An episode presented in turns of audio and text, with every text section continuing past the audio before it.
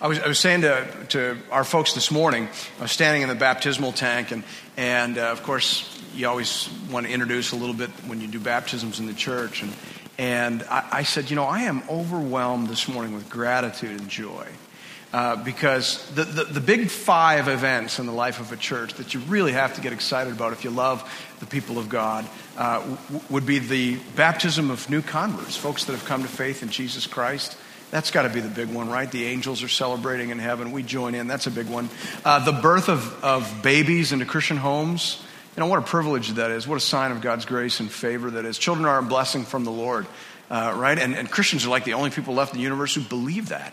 Uh, and, and, so that's something to be excited about. That's something to, to celebrate. And then we talk about when our, when our young people marry other Christian young people. Isn't that a great thing? Uh, you know, as a, as a parent, don't you feel like spiking your Bible and moonwalking out of the church when that happens? It's like, yes, praise the Lord. Don't do that, by the way. Don't spike the Bible. But do you know what I'm saying? It just feels so good when that happens. And then the death of the saints when godly men and women walk with Jesus all their lives and finish well, don't you just want to cheer for that? Isn't that a great thing? You know, precious in the eyes of the Lord is the death of the saints. And then, of course, the, the last one on the, on the big five there would be when you have the chance to recognize and affirm your own young people as they stand up and, and enter into, into full time Christian service. And that's just so exciting. And so I was overwhelmed with joy and gratitude this morning because we got to do two of those things this morning. We baptized uh, some folks at the church this morning, some new believers, mixture of children and adult converts, which just gets me so fired up. And then this evening, we have the opportunity to recognize two young men and to ordain them to Christian ministry. So I'm fired up, and uh, I hope that you're fired up for what God is doing in your church. Why don't we begin this morning or this afternoon with a word of prayer? Let's pray together. Our Heavenly Father, we're here for a lot of reasons. Uh, we're here because we're excited about what you're doing in this place. Uh, we're here because uh, we sense your call and your movement, your stirring in our hearts. Uh, we're here because we love each other. But most of all, we're here, Lord, because we are thankful for what you have done in Christ to secure our salvation. Lord, we're here because there's nowhere else we'd rather be. And we've understood. We have been helped to see the mercy of God in the person of Jesus Christ. And we want to offer our lives a living sacrifice, holy and acceptable to God as our reasonable service of worship. So take this time, uh, receive our attention, receive our delight, receive our gratitude as an offer of praise. We ask in Jesus' name. Amen. Amen. Well, it is so good to be back with you. Uh, I was here a couple years ago and uh, really enjoyed being with you, enjoyed singing with you. Uh, in a lot of ways, this feels like home. And a part of that, I'm sure, is the architecture. This was actually the church I grew up in. Uh, I was sort of raised in a King Bible Church, the old church. Uh, and then when we moved here when I was a teenager, and I helped hammer in some boards on this stage. I'm not sure if they're still here because I know there was that fire. But uh, so some of it is the architecture, it makes me feel nostalgic. But then some of it is the feel of this church. Um, I have found over the course of my years in ministry that it's really hard to find people who love the truth and who welcome the Spirit. I, I've found like there are a lot of folks who welcome the Spirit, but at the expense of truth. And then there are folks who, who love the truth, but are are kind of cold and have lost their first love a little bit. And so you folks feel like home, and it is uh, very good to be here. I had originally planned to preach on a different passage, and, uh, and then I was uh, engaged to speak this evening at the ordination service of our, our two young men. And as I prepared that service, it just felt like God was saying to me, This is a better message for these folks at this stage in their Christian journey, in their journey as a church. And so I, I asked Josh and Tim if they'd be open to a little bit of spiritual leading, and, and uh, they were very kind and gracious to me. So the passage that I'd like to draw your attention to this afternoon comes from Acts 20, verses 17 to 38. It would be super helpful, I think, if you had your Bible open. Acts 20, 17 to 38. I saw it printed in the bulletin, so that'll be fine. I don't know whether it'll appear on the screen or not, but it's certainly printed in your bulletin. Uh, in this text, the Apostle Paul is on his way back to Jerusalem, with the Jerusalem offering. And he's been warned along the way uh, that there will be persecutions and hardship, arrest. He'll be handed over, poorly treated when he comes to Jerusalem. And indeed, that is what happened. But it hasn't happened yet. And so Paul is very eager. When you know your time is short, you know, of course, we know as we read the rest of the story that his arrest did not immediately lead to his execution. There was an extended period there where he wrote some wonderful letters and did other wonderful things. But in Paul's mind and in his spirit, he could feel the end for him coming. And, and so there was an eagerness in his spirit to encourage the churches as he made his way back to Jerusalem. And, and one church in particular seems to be at the forefront of his concern. Paul has a special bond for these folks in Ephesus. He spent a great deal of time there. Uh, Paul was not often in one place for a long period of time. He would kind of preach for a little while until people got angry at him and there was a mob or something, and then they'd stone him and he'd move to the next town. Uh, but in Ephesus, there was a, a reasonably warm and long welcome. And it was a strategic city, so he spent a great deal of time there, had a very fruitful ministry and now he's concerned uh, for the future health of the church. So he arranges for a last meeting with the pastors and elders of the church. And this is the only address we have in Acts that is given specifically to pastors and elders. And so, it, again, it just seemed very appropriate for us to look at this afternoon. And so there, there is a sense in which I am preaching just to Josh this evening. There's also a sense in which I'm preaching to Tim as he begins to think about and reflect upon his ministry here. And then there is a sense in which I am preaching to you collectively because the Bible makes it very clear that you are responsible as a church for the type of pastoral ministry that you support and encourage in this place. So we'll all be listening a little bit differently as we go through the text together. Hear now the word of the Lord, beginning at verse 17. Now, from Miletus, he sent to Ephesus and called the elders of the church to come to him. And when they came to him, he said to them, You yourselves know how I lived among you the whole time, from the first day that I set foot in Asia, serving the Lord with all humility and with tears and with trials that happened to me through the plots of the Jews. How I did not shrink from declaring to you anything that was profitable, teaching you in public and from house to house, testifying both to Jews and to Greeks of repentance towards God and of faith in our Lord Jesus Christ. And now, behold, I'm going to Jerusalem, constrained by the Spirit, not knowing what will happen to me there, except that the Holy Spirit testifies to me in every city that imprisonment and afflictions await me. But I do not account my life of any value, nor as precious to myself, if only I may finish my course and the ministry that I received from the Lord Jesus to testify to the gospel of the grace of God. And now, behold, I know that none of you, among whom I have gone about proclaiming the kingdom of God, will see my face again. Therefore, I testify to you this day that I am innocent of the blood of all, for I did not shrink from declaring to you the whole counsel of God. Pay careful attention to yourselves and to all the flock in which the Holy Spirit has made you overseers to care for the church of God, which he obtained with his own blood.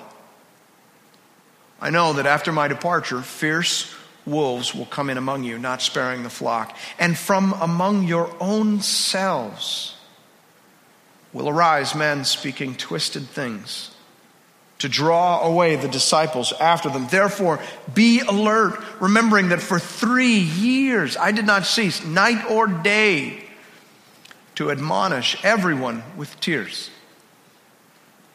And now I commend you to God, to the word of his grace, which is able to build you up and to give you the inheritance among all those are sanctified. I coveted no one's silver or gold or apparel. You yourselves know that these hands ministered to my necessities and to those who are with me. In all things, I have shown you that by working hard in this way, we must help the weak and remember the words of the Lord Jesus, how he himself said, It is more blessed to give than to receive. When he had said these things, he knelt down and prayed with them all. And there was much weeping on the part of all. They embraced Paul and kissed him, being sorrowful most of all because of the word he had spoken, that they would not see his face again. And they accompanied him to the ship. This is the word of the Lord. Thanks be to God. Now, the Apostle Paul has no problem in pointing to himself as an example to be followed. Some of us are shy about doing that, but the Apostle Paul certainly wasn't. He said, for example, to the Philippians, Brothers, join in imitating me and keep your eyes on those who walk according to the example you have in us. Philippians 3:17. So Paul says, Follow me and follow others like me. And so Paul here gathers together the elders, the shepherds, the flock in Ephesus and he gives them counsel. He points to his own example.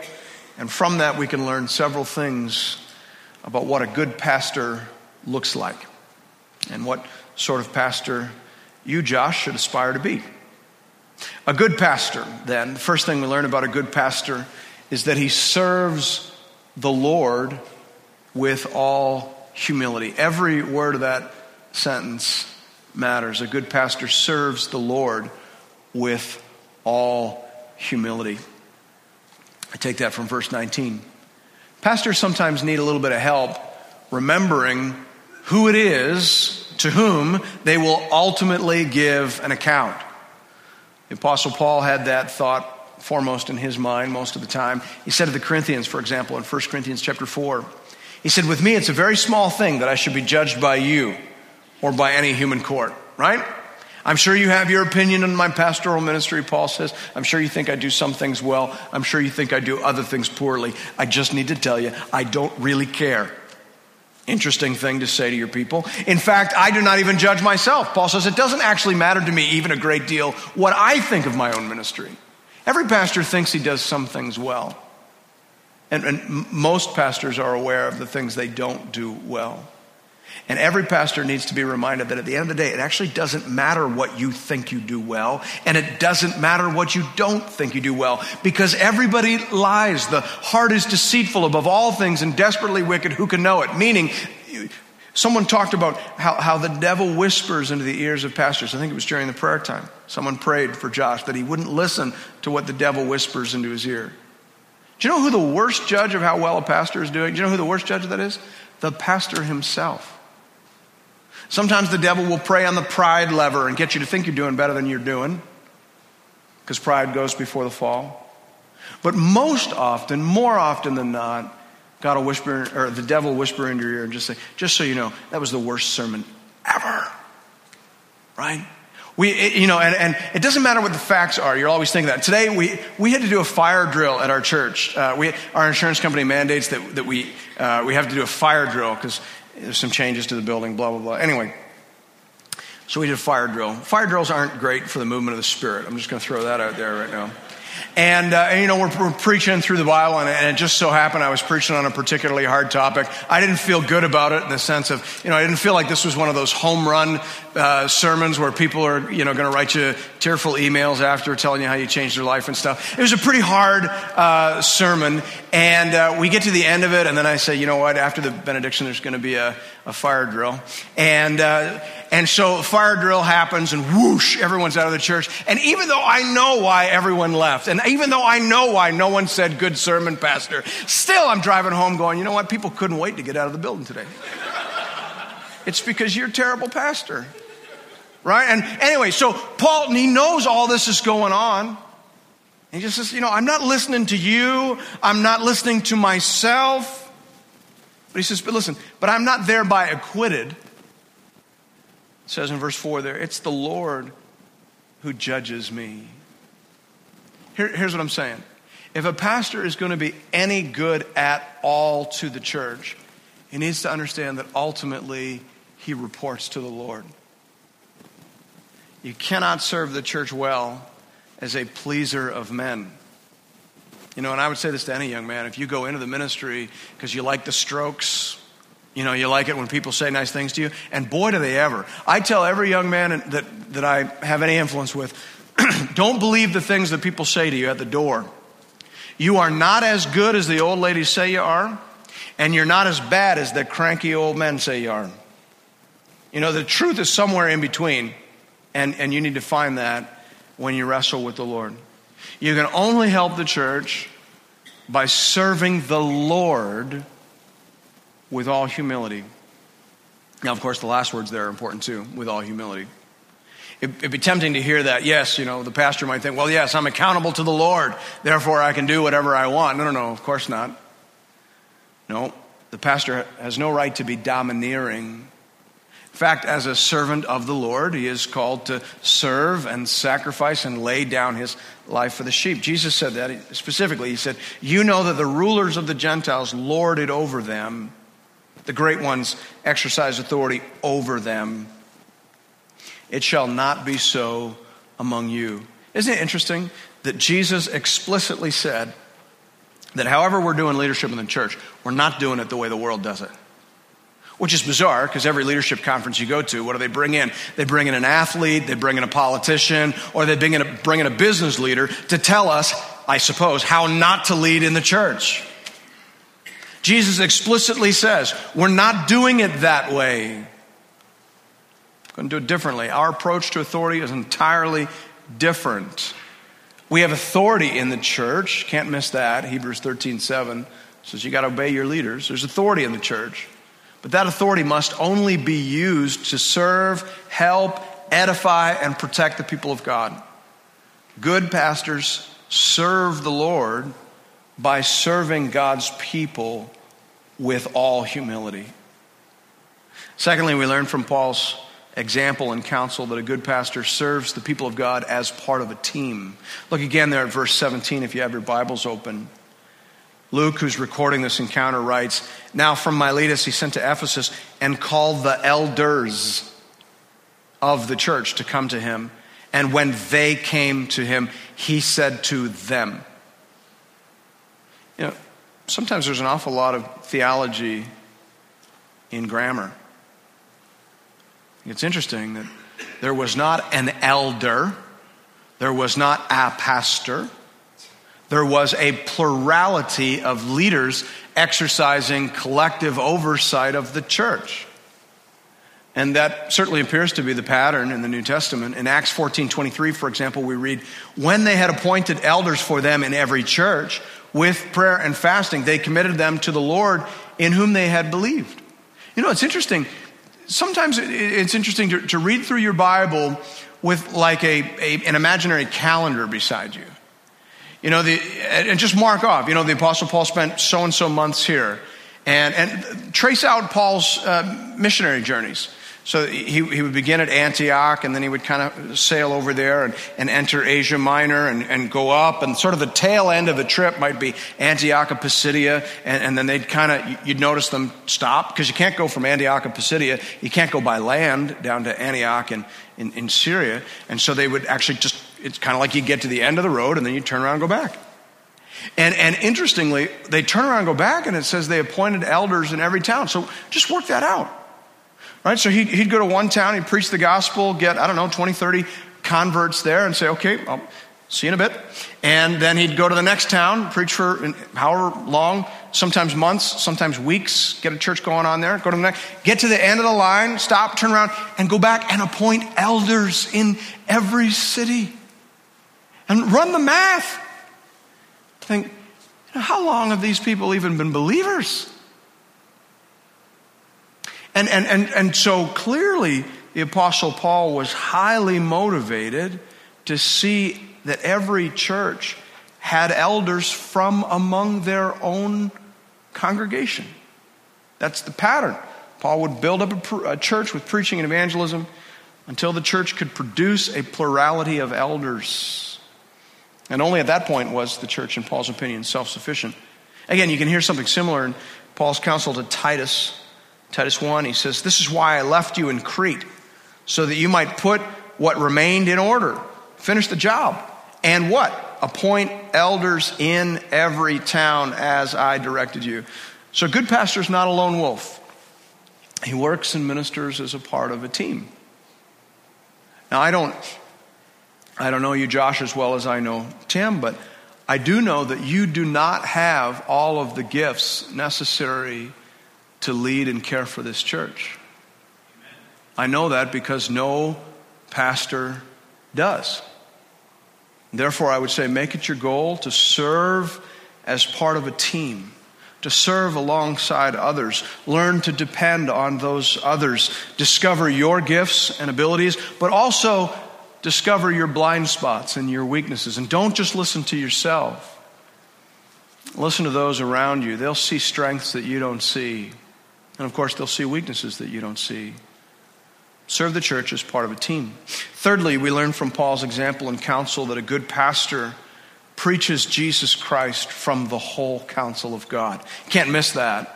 Paul says in verses 20 to 21, he says, I did not shrink from declaring to you anything that was profitable and teaching you in public and from house to house, testifying both to Jews and to Greeks of repentance towards God and of faith in our Lord Jesus Christ. He then says again in verse 27, I did not shrink from declaring to you the whole counsel of God. So in these verses, Paul draws attention to the breadth of his teaching. He taught from the whole counsel of God. He did not have a hobby horse that he would ride, and neither were there topics that he would avoid. He taught everything and anything from the whole counsel of God.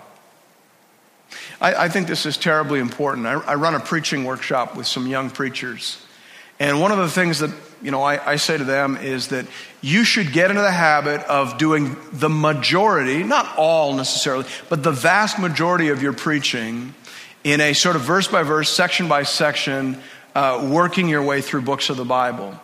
For the simple reason that any pastor who, any pastor who sits in a room and says, what are the 52 topics I want to preach on this year? Any pastor who does that is going to err on the side of his own preferences and concerns. What that's going to tell you is not necessarily what God thinks about everything. What you're going to learn after the year is what your pastor cares about, what your pastor's worried about, right? And you're also going to learn by default what he doesn't know anything about and what he doesn't want to talk about. And, and the, the, reality is, the, the, the best way to protect your people from your own biases, from your own hobby horses, uh, from your own fears, is to preach sequentially through books of the Bible. It also gives your people confidence that you're not just you know, whipping a dead horse or beating on them or, or, or that you're not, you know, sometimes I worry that folks think that when I wrote this sermon, I had their picture on my desk right? Uh, right? So you're, you're preaching on sin, sins of the heart, and, and, uh, and you're, you just, I have natural head stops when I preach, so I, I'll preach like this and I'll kind of stop, and I don't know you, and I don't think you're a particularly bad sinner, but I'm looking at you right now.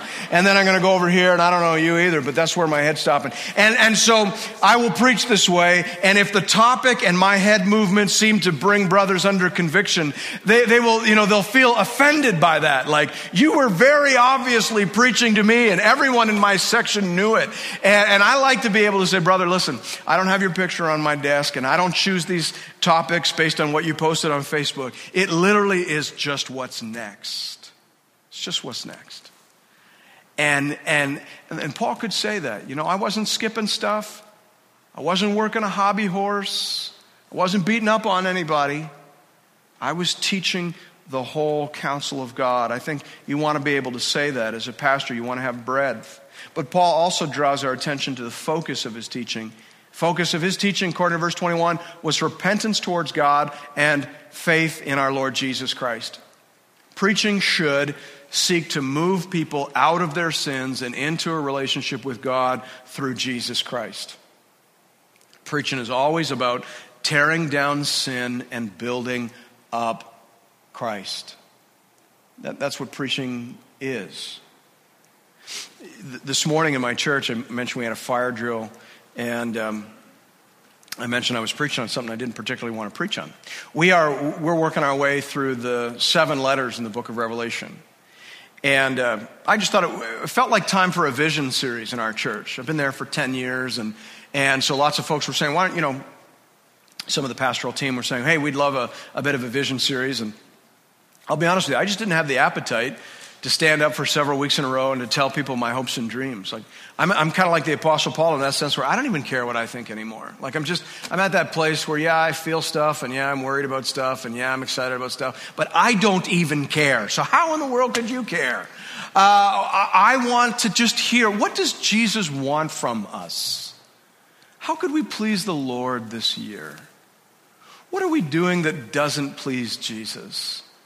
What can we do more of that he's in favor of? That's all I wanted to talk about. And so I thought, well, let's do these letters from the book of Revelation because there we hear, we hear what Jesus really affirms in a church. We hear what he doesn't like. And anyway, long and the short of it is, we're preaching sequentially through those. And this morning we happen to be on Revelation 2 12 to 17, which is, for my money, the hardest of those letters to preach in Canada. Uh, because, you know, basically the message of the letter to Pergamum is that you're, you're too tolerant. You need to be more intolerant. And, and in Canada, of course, we have turned tolerance into a national virtue.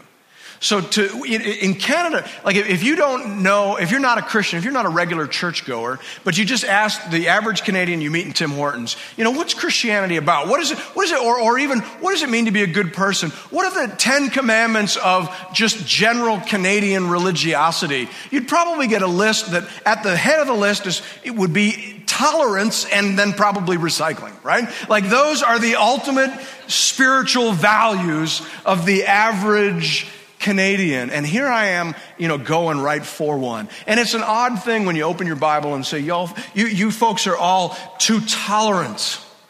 And we need to start calling a spade a spade. And some people think they're Christians and they're not. Thus saith the Lord. Let's pray. And then fire alarm, right? And everyone out the door. Let me just put it this way. There's no way I would have preached that sermon unless I absolutely had to, because you can't skip it. Uh, you, you, can't preach six of the seven letters in Revelation, right? That's an obvious one. Your people are going to pick up on that, right? Uh, you can't skip it. And there's no way I would do a sermon on the need to be intolerant un- unless it was next. And, and, and so, again, there are sins in our cultural DNA that you need to press on. And, and that's what preaching is. Preaching is, is tearing down to build up. It's wounding in order to heal. And, and when you love your people, and I'll be honest with you, the longer I am a pastor, the more I love my people. I've been at my church now for 10 years. And I'll be honest with you, loving your people is a great help, but it's also a great hindrance. I found it much easier to be a flame throwing pastor in my first year at that church than I do now. Like when it looks like you're under conviction and I love you, man, I want to pull my punches. And, and so I'm, I'm, I'm just saying that there needs to be this breadth where we go through all the Word of God. We need to have this focus where we're, we really are touching on the sins of our people. And then we're really making an effort in every sermon to build up Christ. It's not a Christian sermon if you're not pushing on sin and building up Christ. And I would just say, Josh, in your preaching, discipline yourself to be both broad and focused. Learn to sing the gospel of Jesus Christ from every bar and note of Scripture. Fourth thing we learn from Paul's example and counsel here is that a good pastor attends to his own spiritual growth tells the elders in verse 28 there, he says, Pay careful attention to yourselves. I think it's fair to say if a pastor isn't leading him, himself, he cannot hope to lead other people. Pastor has to be disciplined. He has to attend to his own growth and sanctification. I have seen men lose their ministry because they are quickly outpaced by the growth of their disciples. You know, when the cart starts traveling faster than the horse, the horse needs to retire or get out of the way. And if you want to have a long and enduring ministry, you need to rigorously discipline yourself. You need to root out sin. You need to tame your tongue. You need to study the word. You need to grow your faith. You need to let your people see your progress. You need to be among the most obviously growing Christians in this church. Now, this isn't about people pleasing, because you could hear that and you could think, well, I don't want to people please. You talked about that already. This isn't about people pleasing, this is about setting an example. Apostle Paul told his young pastors to do that. He said to Timothy, practice these things, immerse yourself in them so that all may see your progress. If you aren't working hard, if you aren't constantly growing as a pastor, if you aren't mortifying the flesh, if you aren't growing up and going deeper, then how can you expect that of your people? Or show them that you are a disciple. You want to let them see your progress, and then you want to call on them with integrity to follow you as you follow Christ. Fifth thing we learn from Paul's example and counsel is that a good pastor shepherds the whole flock of God. He says that to the elders and pastors in verse 28 there. He says, pay, care, pay careful attention to yourselves and to all the flock in which the Holy Spirit has made you overseers to care for the church of God, which he obtained with his own blood. Now, I've used in that heading there, in the fifth point there, I've used the word shepherd because that's actually the word that Paul uses there. It's unhelpfully translated in the ESV as care for. Uh, actually, the word that's underneath care for is the Greek word poimaino, which literally means to pastor or to shepherd. By the way, it's the same word that Jesus uses when he talks to Peter in John 21. Remember that passage in John 21 where Jesus is restoring Peter to the ministry? He gives him three overlapping charges. He says, first, he says, you know, feed my lambs. And then he says, tend my sheep. And then he says, feed my sheep. Well, that, that middle one, tend, is this word here, poimaino. It, it literally means to shepherd, to care for the flock. I think what Jesus is trying to tell Peter, and what Paul is trying to tell these elders, is simply this there is more to being a pastor than just preaching. Like, here, here the balance of what Jesus says to Peter. He says two feeding things. He says three things. Two of them are about feeding, two of them are about teaching and preaching right? Feed the little ones. So always be aware you got new believers in your church, you got young ones, care for them, help them get up to speed. We use the terminology in our church, we talk about merge lanes. Always got to have merge lanes so that new people can get up to speed. But isn't there, is there anything worse than going to a church that's all merge lane? You know, I started in a church in ministry in my first couple years in ministry. It was all merge lane. It was the same basic intro to the gospel sermon every Sunday. We never went deeper. Nobody ever felt edified or encouraged. We were just told, this is for your friend that you didn't bring, by the way. Right? And so it's always for the friend you didn't bring. And you, you just go home thinking, I have heard some version of this sermon now 68 Sundays in a row. It's all merge lane. There needs to be highway and there needs to be merge lane. So Jesus says that to Peter feed my little ones, feed my big ones. But then in the middle, he says, don't forget, pastor the flock. Lead the flock. There, there is more to being a pastor than just preaching. Now, I want to be careful how I say that. I certainly don't want to oversay that. Good friend of mine and, and of Tim's as well, Paul Martin, uh, put something out on Facebook a couple weeks ago that I wholeheartedly agree with. Uh, he said, Your church will never be better than its preaching. I, I think that's absolutely true. I want to affirm that. I, it's worth noticing two thirds of what Jesus said to Peter had to do with preaching and teaching. So that's important. Peter obviously got the message, right, in Acts 6. So it's important.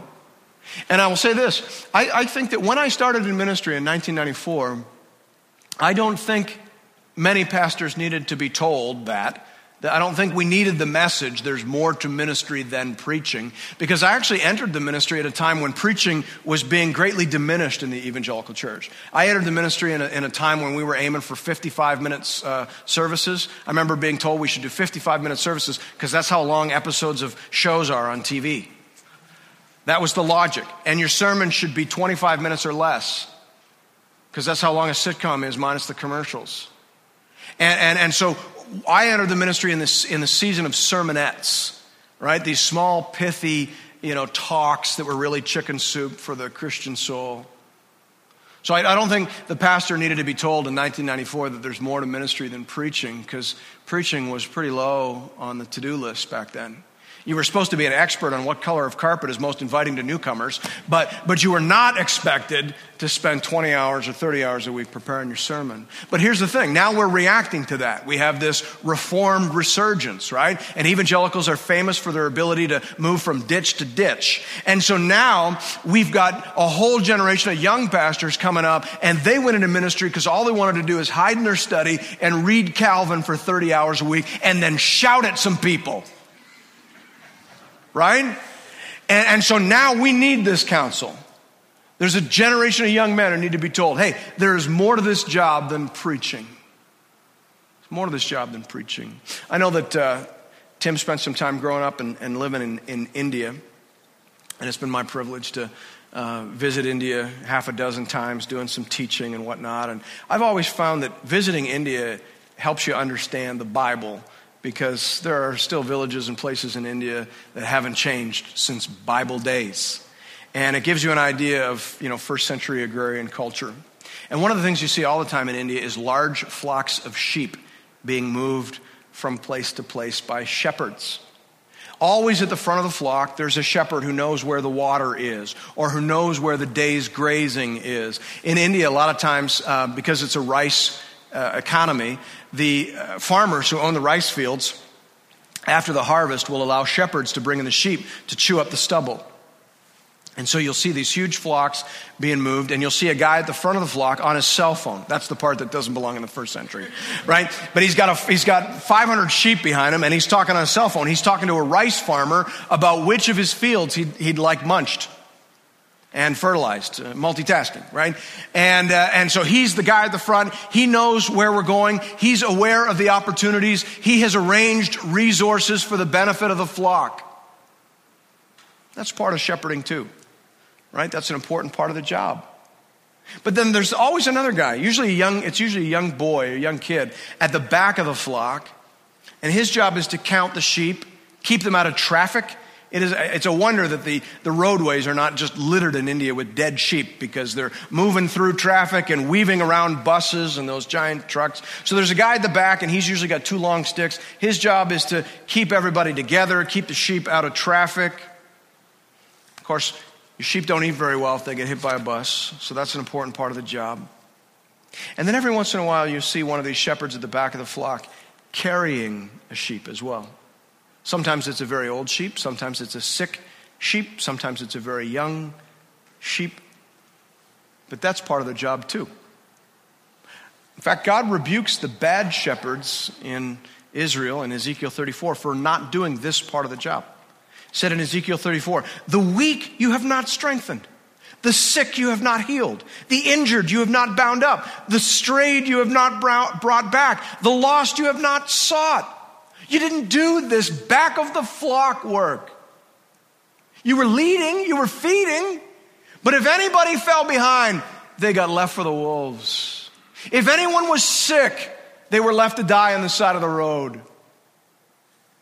How many pastors have you experienced over the course of your life who were great preachers, great visionaries, not so great with the sick, the young, the new, the weak?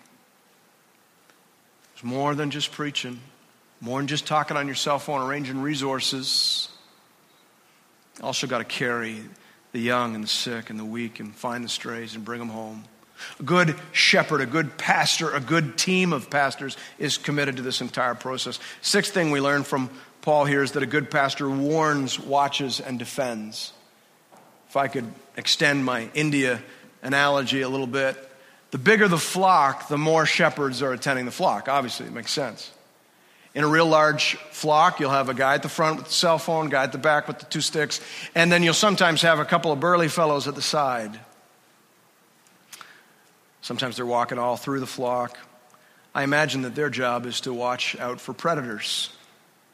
That's the analogy Paul uses, whether that's true in India or not. Obviously, it was true in whatever pastoral imageries Paul is familiar with. He says, I know that after my departure, fierce wolves will come in among you, not sparing the flock. Therefore, be alert.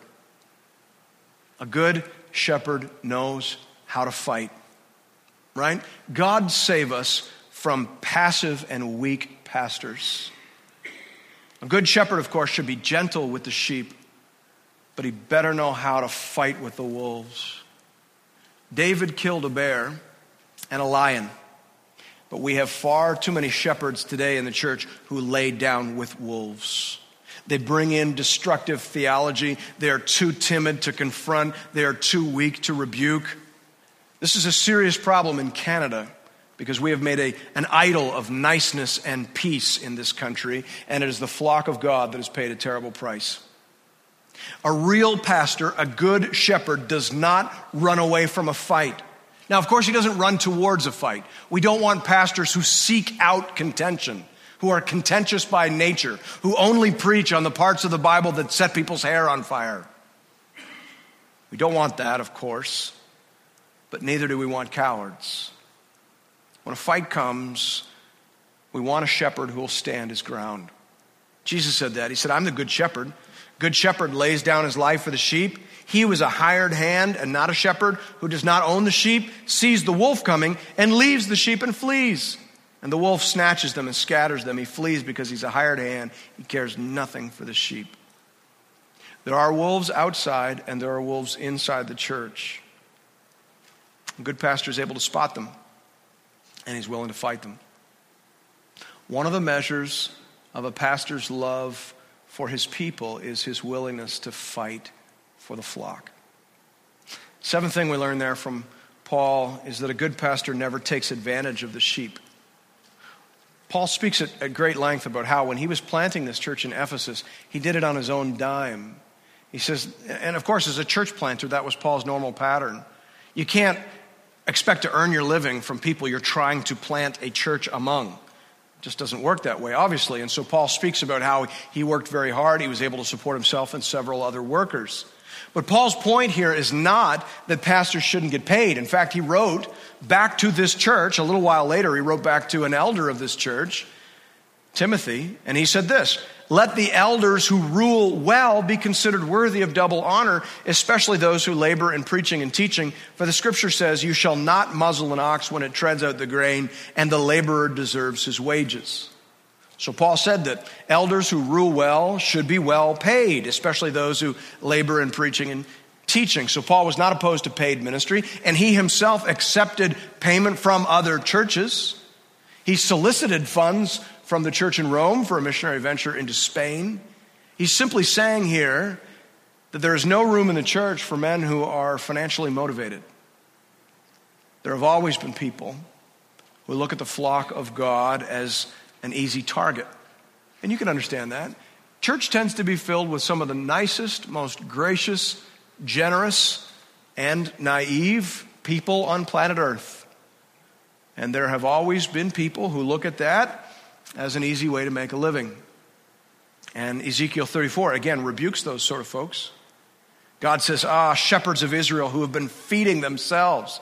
Should not shepherds feed the sheep? You eat the fat. You clothe yourselves with the wool. You slaughter the fat ones, but you do not feed the sheep.